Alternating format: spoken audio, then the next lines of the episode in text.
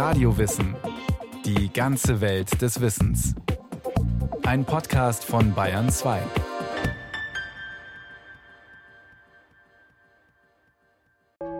Hier ist das erste deutsche Fernsehen mit der Tagesschau.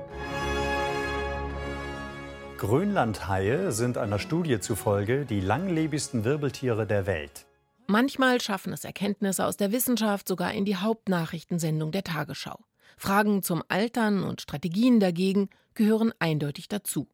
So wie am 12. August 2016 die Erkenntnisse dänischer Wissenschaftler über Grönlandhaie.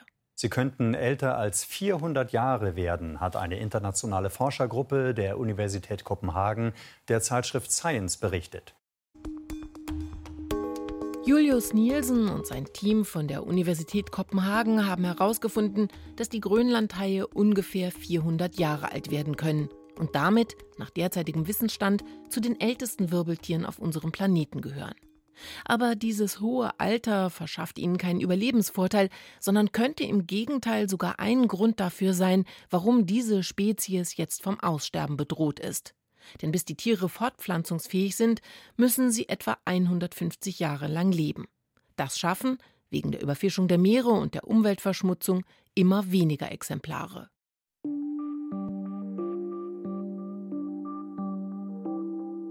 Ein langsamer Alterungsprozess und das Erreichen eines hohen Alters gelten vielen Menschen dennoch als erstrebenswert. Ob in der Mythologie oder im Christentum, Unsterblichkeit und Nichtaltern fasziniert und beschäftigt die Menschen schon immer. Heute ist es das Ziel der boomenden Anti-Aging-Branche, das Altern aufzuhalten und zu verlangsamen. Kosmetische Produkte gegen Falten und schlaffes Bindegewebe, Entschlackung durch Antioxidantien, Eigenbluttherapien gegen Zellabbau und Medikamente zum besseren und schnelleren Denken. Vollmundige Jungbrunnenversprechungen, deren Nutzen ausgesprochen umstritten ist. Abseits davon aber ist das Altern tatsächlich auch in der akademischen Forschung eines der großen und interdisziplinär erforschten Themen. Mittlerweile konkurrieren bereits mehrere Dutzend Theorien um einen Erklärungsansatz. Ob Evolutionsbiologen, Mediziner, Gerontologen, Verhaltensforscher oder Demografen, sie alle wollen das Alter besser verstehen. Und zwar auch dadurch, dass sie tierische Alterungsprozesse untersuchen um aus diesen Erkenntnissen Rückschlüsse auf die Abläufe beim Menschen ziehen zu können. Eines der am besten erforschten Lebewesen im Hinblick auf das Altern ist zum Beispiel der unscheinbar wirkende, etwa ein Millimeter große Fadenwurm.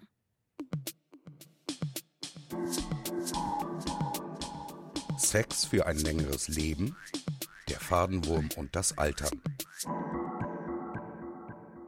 Ganz besonders für die Altersforschung von großer Bedeutung ist natürlich, dass man schon nach dreieinhalb bis vier Tagen erwachsene Tiere vorliegen hat.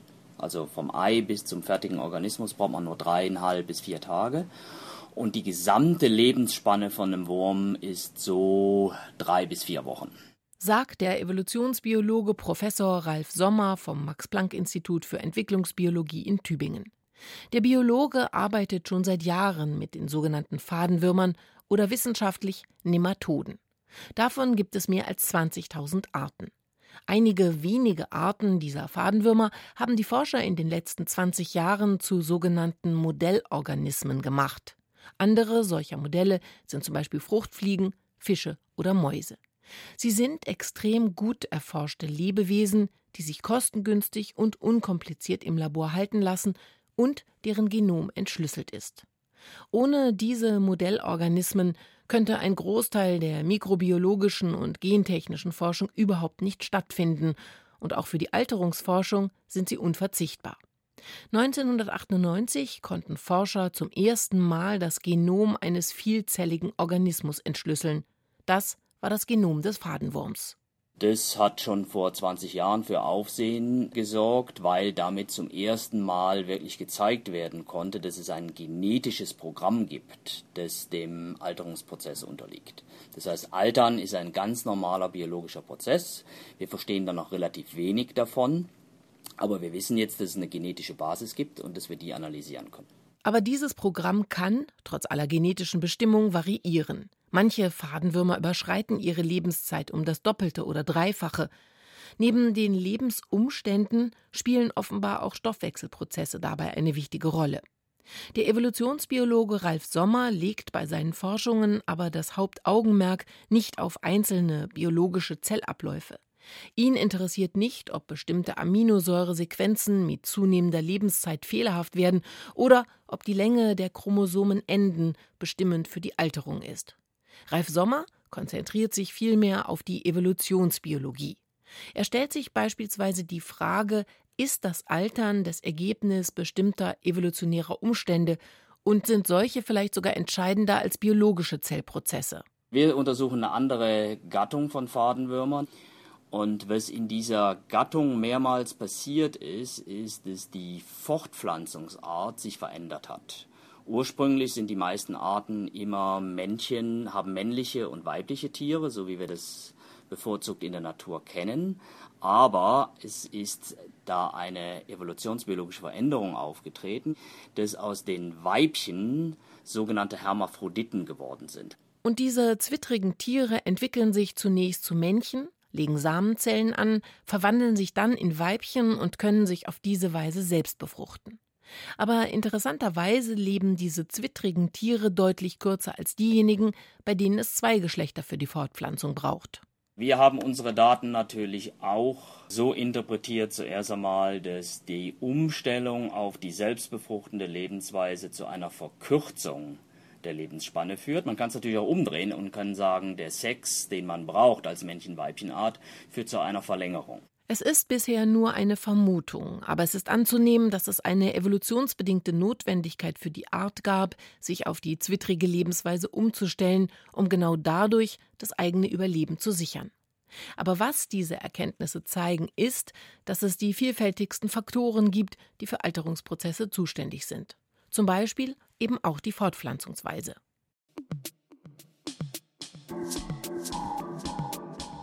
Schneller leben, früher sterben der Kilifisch und das Altern.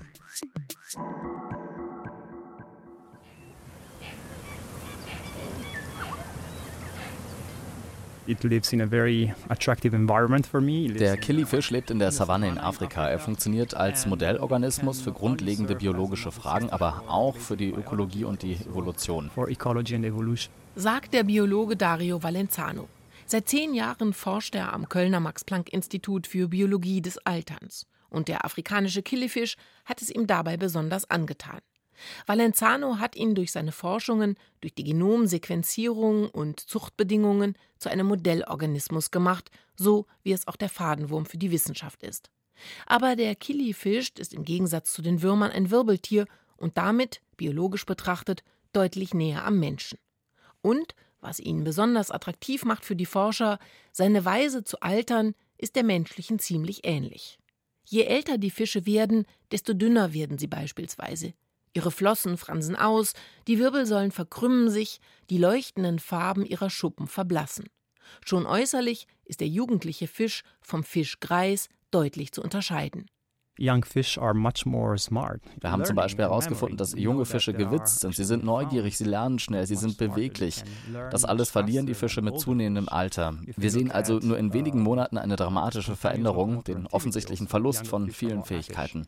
So just in a, in a couple of months we see these dramatic changes happening in so many different organs and tissues. Viele der Alterserscheinungen, die für den Menschen typisch sind, hat Dario Valenzano also auch bei den Kilifischen festgestellt. Deshalb untersucht der italienische Biologe jetzt die genetischen Abläufe in den Fischen, um daraus Rückschlüsse für die Bekämpfung menschlicher Alterserscheinungen ziehen zu können. Den entscheidenden Durchbruch seiner Forschung erwartet er schon in naher Zukunft und das deshalb, weil er das Genmaterial des Fisches manipulieren kann. Und zwar mit Hilfe der neuartigen Genschere CRISPR-Cas9, die die gesamte Wissenschaftswelt seit ihrer Entdeckung vor drei Jahren revolutioniert hat. Mithilfe dieser Genschere können einzelne Gene im Erbgut angesteuert und entfernt werden. Und das ausgesprochen präzise, schnell und einfach in der Handhabung. Dieses neue Werkzeug benutzen auch Alterungsforscher wie Dario Valenzano. Letztes Jahr haben wir zeigen können, dass wir ganz bestimmte Gene ansteuern können, mithilfe der Genschere. Und dass es uns sogar gelungen ist, Fischgene durch menschliche Gene zu ersetzen. Und das ist ein wichtiger Schritt nach vorne, weil wir jetzt ganz konkrete menschliche Alterungserscheinungen im Fisch untersuchen können. Seither experimentieren Dario Valenzano und sein Team mit der Genschere auch wenn das Altern ein sehr komplexes Phänomen ist, an dem nicht nur ein oder zwei Gene beteiligt sind. Was aber klar ist, und zwar bereits seit einigen Jahren, dass es sogenannte Mastergene gibt für das Altern. Diese Mastergene setzen bestimmte molekulare Abläufe in Gang, sie regen komplexe Vernetzungen an und sie sind so etwas wie große Schalter, an denen das Altern an- und ausgeschaltet werden kann. Und wenn man die ansteuert, dann kann man die Fitness eines Lebewesens dramatisch verbessern. You can improve physiology dramatically. Und in welchem Chromosomenabschnitt diese Mastergene für das Altern beim afrikanischen Killifisch sitzen, das haben die Wissenschaftler vom Kölner Institut kürzlich herausgefunden. Wir sind nah dran. Wir wissen, dass viele verschiedene Gene dafür zuständig sind, aber wir haben einen Chromosomenabschnitt, eine Region, in der diese Gene sind. Also wir haben so etwas wie eine Karte von den Genen und können darauf sehen, aha, da in der Region, da müssen wir hin. So we have the coordinates. It's like you have a map and you're doing like an investigatory work and you know that. Und das ist es, was wir jetzt machen. Wir suchen Gen für Gen in dieser Region ab, untersuchen es, gucken, was passiert, wenn wir es herausnehmen und wenn wir es verändern where this responsible gene is. Diesen Alterungsgenen kamen die Forscher dadurch auf die Spur, dass sie die Gene verschiedener Killifischarten miteinander verglichen haben. Denn je nachdem, wo diese Fische in der Natur vorkommen, haben sie unterschiedlich lange Lebenszeiten. Am kürzesten leben die Killifische aus dem südlichen Afrika. Und das erklären sich Dario Valenzano und seine Kollegen mit dem Klima. Wasser gibt es dort nämlich nur für maximal sieben Monate. Fische, die besonders langlebig wären, würden dort regelmäßig vertrocknen. Deshalb, so die Vermutung der Kölner Forscher, reift der Killifisch besonders schnell. Nach drei bis vier Wochen ist er bereits erwachsen und kann sich fortpflanzen. Und wenn die Gewässer dann austrocknen, überdauern seine Eier die Trockenzeit in der Erde des Gewässerbodens. Seine extreme Kurzlebigkeit ist also letztendlich ein evolutionärer Vorteil, denn nur dadurch kann sich die Art trotz der widrigen Lebensumstände erhalten. Der Killifisch lebt einfach schneller, sagt Dario Valenzano. Und für diese Interpretation spricht, dass die Killifische aus anderen Regionen weitaus älter werden.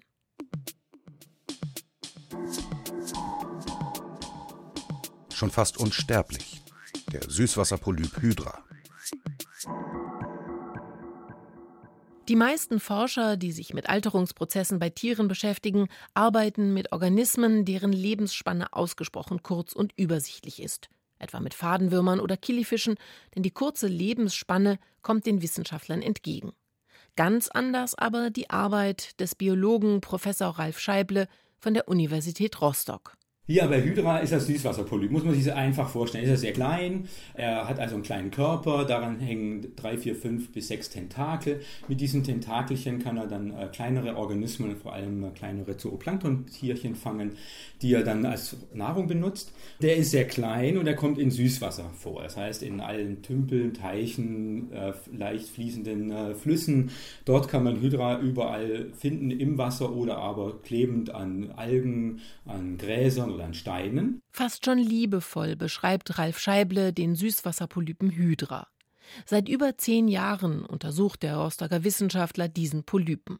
Das Spannende daran, Hydra altert nicht. Nach gegenwärtigem Wissensstand gehen Ralf Scheible und seine Kollegen davon aus, dass Hydra mindestens 1000 Jahre alt werden kann, zumindest im Labor. Denn in der freien Wildbahn gilt der kleine Polyp als begehrte Nahrung für Fische und Schnecken. Der Mensch altert ja in einer bestimmten Form und das Altern wird definiert von Demografen in Form von zunehmender Sterberisiko mit dem Alter. Das heißt, je älter man wird, umso höher ist die Wahrscheinlichkeit zu sterben. Und jetzt ist die große Frage, wie tun das die anderen Organismen? Es gibt ja Pflanzen, es gibt Mikroben, es gibt Tiere. Und bei diesen Tieren ist die Frage, altern die so wie der Mensch? Also mit zunehmendem Alter steigt das Sterberisiko. Oder aber haben sie ein anderes Muster von Alterung? Ralf Scheible untersucht in dem Langzeitprojekt das am Max-Planck-Institut für demografische Forschung angesiedelt ist, wie Tiere altern. Welche Tiere haben mit zunehmendem Alter ein steigendes Sterberisiko, bei welchen verhält es sich anders? Schwertwale und Steppenpaviane etwa haben ein ähnliches Sterberisiko wie Menschen. Und das bedeutet, je älter sie werden, desto wahrscheinlicher ist es, dass sie sterben. Aber es gibt auch Lebewesen, bei denen nimmt die Sterbewahrscheinlichkeit im Laufe ihres Lebens nicht kontinuierlich zu. Etwa bei Eichen, bei der kalifornischen Gopherschildkröte oder bei der Kohlmeise. Dass das so unterschiedlich ist, liegt an der Art und Weise, wie ein Organismus altert. Viele Biologen sind der Ansicht, dass das Altern als eine Akkumulation von Schäden zu erklären ist. Sie suchen nach den zellulären Ursachen für diesen Prozess, und die gängigste Theorie dieses Ansatzes besagt, dass Zellen sich nur über einen begrenzten und genetisch programmierten Zeitraum hinweg regenerieren können. Das äh, Gegenteil dazu ist im Grunde das Nicht-Altern. Das heißt, Organismen, die nicht in dieser Form altern, sprich, egal wie alt die Individuen sind, die haben immer das gleiche Sterberisiko. Also egal, ob die einen Tag alt sind oder zehn Jahre, das Individuum, es altert immer im gleichen Maße, also immer die gleiche Sterbewahrscheinlichkeit. Und genau diese Beschreibung trifft auf den kleinen Süßwasserpolypen Hydra zu. Das noch nicht einmal ein Zentimeter große, fast durchsichtige Nesseltierchen kann Jahrhunderte alt werden, ohne etwas von seiner Vitalität und Fruchtbarkeit einzubüßen. Das ist einzigartig im ganzen Tierreich und liegt an einer ziemlich einmaligen Zellproduktion, erklärt der Biologe Ralf Scheible. Die besondere Struktur bei Hydra, bedingt durch ihre Körperstruktur, ist, dass fast 80 Prozent des Körpers aus Stammzellen besteht. Stammzellen kennt man auch aus dem Menschen. Menschen hat sehr definierte Stammzellen, die für ganz bestimmte Strukturen verantwortlich sind. Bei Hydra besteht im Grunde fast der gesamte Körper, nicht der ganze, aber fast der gesamte Körper aus Stammzellen, die sich stetig und kontinuierlich teilen. Manche dieser Stammzellen teilen sich nach vier Tagen, andere dagegen sogar alle zwölf oder 24 Stunden. Und diese Teilungsfähigkeit bedeutet immer, dass sehr viele Zellen nachgebildet und nachproduziert werden. Also wir haben eine äh, Zunahme der Biomasse insgesamt, der Zellzahl, aber auch der Biomasse des Individuums. Also das Individuum kann wachsen. Das wächst, indem es dann ein neues Bad produziert. Ein neues Bad, das heißt eine neue Hydra, ein Klon der Mutterhydra. Genetisch identisch. Denn so produziert der Polyp seine Nachkommen. Er gewinnt sie aus seiner ständigen Zellproduktion. Deshalb können einer Hydra zum Beispiel auch schwere Verletzungen nichts anhaben, selbst wenn sie zum Beispiel in zwei Teile geteilt wird. Also hat sie eine sehr enorme hohe Regenerationsfähigkeit. Und diese Regenerationsfähigkeit bedeutet natürlich auch, dass alles, was gestört ist, alles, was äh, möglicherweise geschädigt ist an Zellen oder auch in Zellstruktur innerhalb der Zelle, kann wahrscheinlich durch diesen Mechanismus, durch die hohe Zellproduktion, sehr schnell ersetzt werden. Und das ist, glaube ich, der Clou bei Hydra. Bei Menschen dagegen und den Organismen, die nur eine begrenzte Lebenszeit haben, sind die Regenerationsprozesse irgendwann erschöpft. Obwohl der Mensch rund 90 Prozent seines Körpers innerhalb von sieben Jahren komplett ersetzt, ist dieser Prozess nicht unendlich. Die Stammzellen bei Hydra hingegen teilen sich immer. Sie benötigen dafür weder Signale noch Informationen von außen. Die Zellteilungsrate bleibt konstant hoch. Bei Menschen gibt es ja auch Stammzellen, nur diese Stammzellen werden nur angeschaltet, also teilen sich nur, wenn irgendwo an einem Endglied Zellen benötigt werden. Sprich, diese Stammzellen sind meistens in Ruhe und werden dann nur eingeschaltet, wenn äh, neue Zellen, im, im somatische Zellen benötigt werden, die natürlich aus der Stammzelle generiert werden. Ralf Scheible und sein Team vermuten, dass der hohe Anteil an Stammzellen der Grund dafür ist, warum der Süßwasserpolyp im Prinzip nicht altert und damit eine Art von Unsterblichkeit erlangen kann. Zum Beispiel Hydra diese ständige Zellproduktion das kennen wir ja aber auch von Menschen, natürlich aber als im negativen äh, Zusammenhang, und zwar bei Krebs. Krebszellen sind im Grunde auch Stammzellen, die sich stetig und kontinuierlich teilen, ohne eine bestimmte Lebensspanne.